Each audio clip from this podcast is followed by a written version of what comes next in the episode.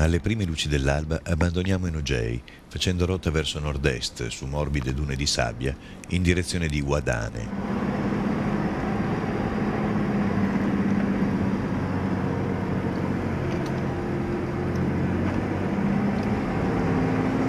La Guadane è proprio quella che avevo esattamente di fronte, che è lo stesso colore della montagna. Sono quelle le rovine? Sì. Esattamente quella roba lì. Sì.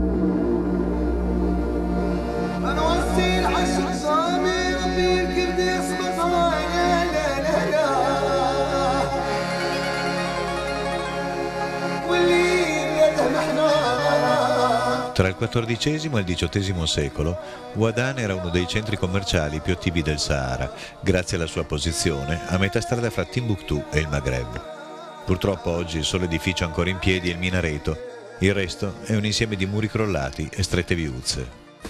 Giusto il tempo di fare gli ultimi rifornimenti e ripartiamo su una pista sassosa che corre sull'altopiano costeggiando il grande cratere del Gelber Rishat. Sul bordo del Gelber Rishat, prima foratura,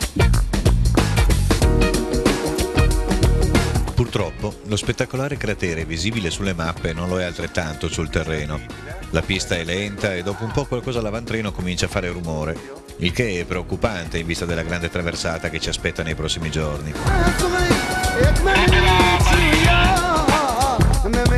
Proseguiamo dunque lentamente fino a raggiungere gli altri, presso l'accesso sud a El Bayed, dove facciamo un consulto sulle condizioni del nostro mezzo, decidendo di proseguire e fare campo all'interno della depressione. Al campo stasera tenteremo una riparazione.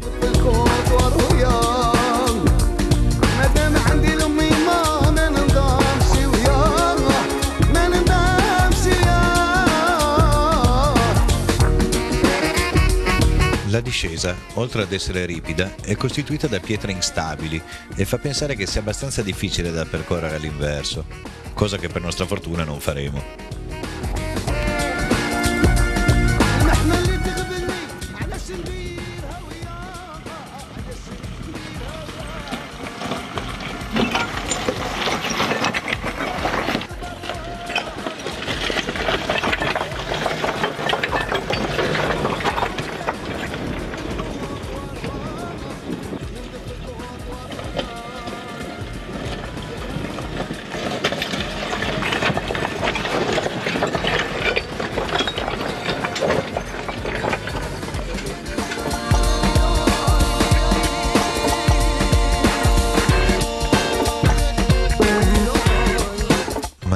Che scendiamo, lo scenario si apre e ci rendiamo conto di essere entrati in un grande spazio, circondato da falesie e punteggiato dalle acace.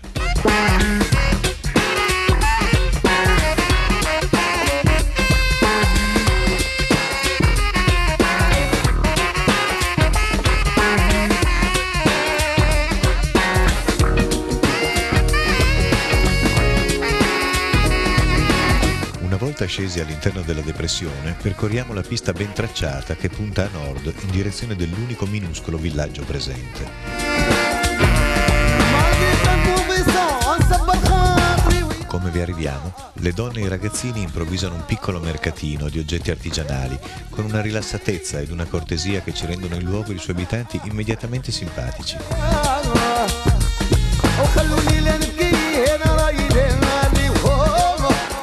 Dato che non è ancora l'ora del campo, ne approfittiamo per una veloce puntata al pozzo, l'unico di tutta la valle, e ci spingiamo verso le alture circostanti in attesa del tramonto.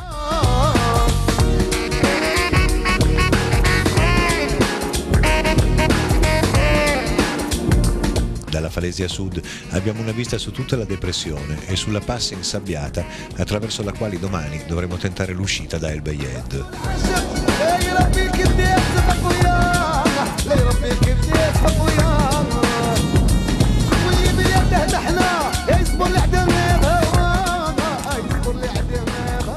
Infine torniamo al campo e mentre alcuni cucinano, altri si dedicano al bricolage dell'avantreno del Toyota, in collegamento satellitare con il nostro meccanico in Italia.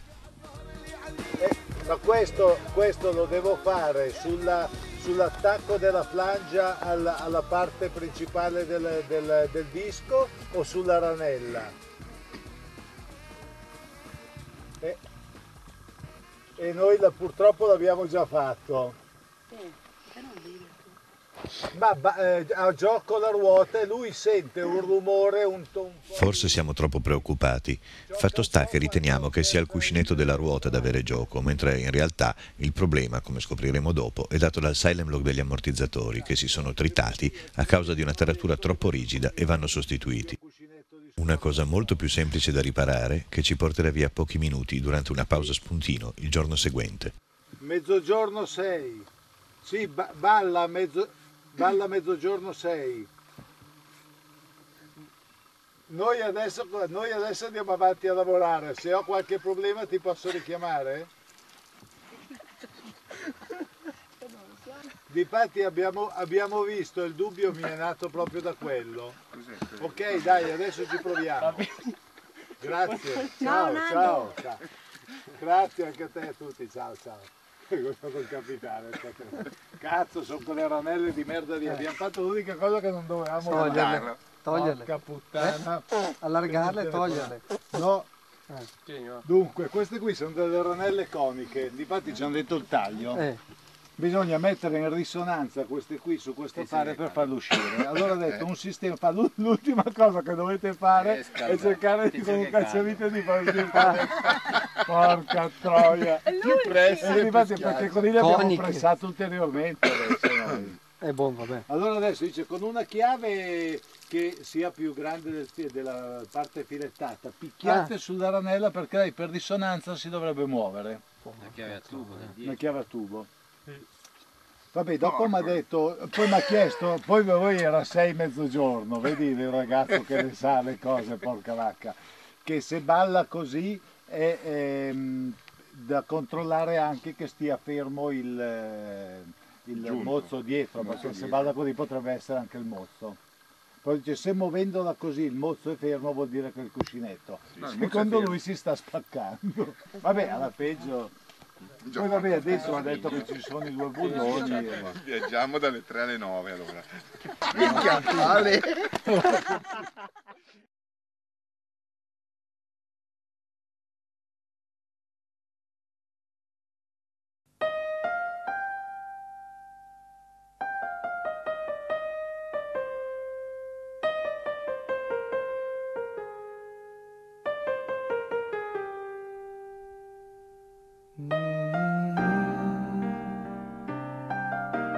L'alba su El Bayed ci vede presso un'altura in mezzo alla valle, dove su alcune rocce vi sono dei bellissimi graffiti che rappresentano animali come le giraffe, testimoni di un clima, un tempo molto diverso.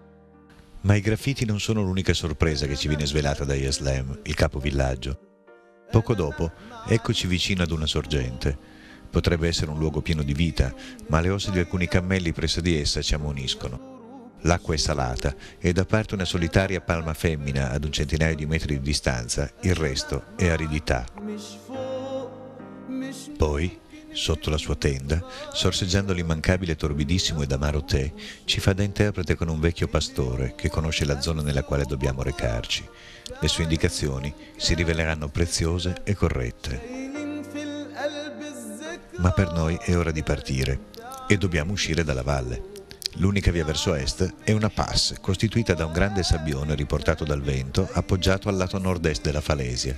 Roberto parte per primo e letteralmente galleggiando supera la salita senza apparente difficoltà.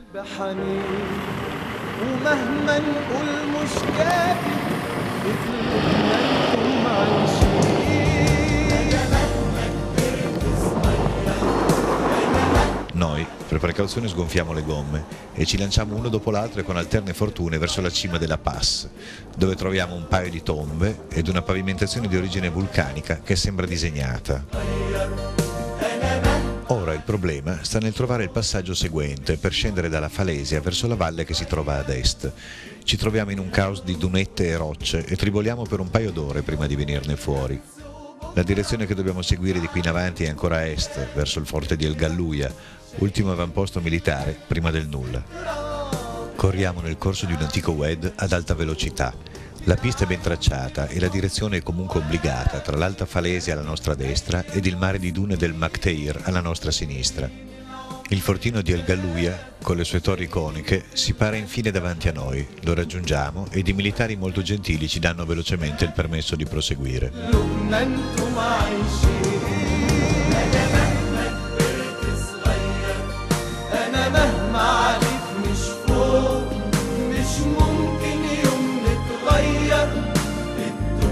Infiliamo quindi nella stretta valle che porta al pozzo di Sbil. La pista è il corso del Wed stesso, con sabbia molto molle e sassi sparsi ed affioranti molto insidiosi.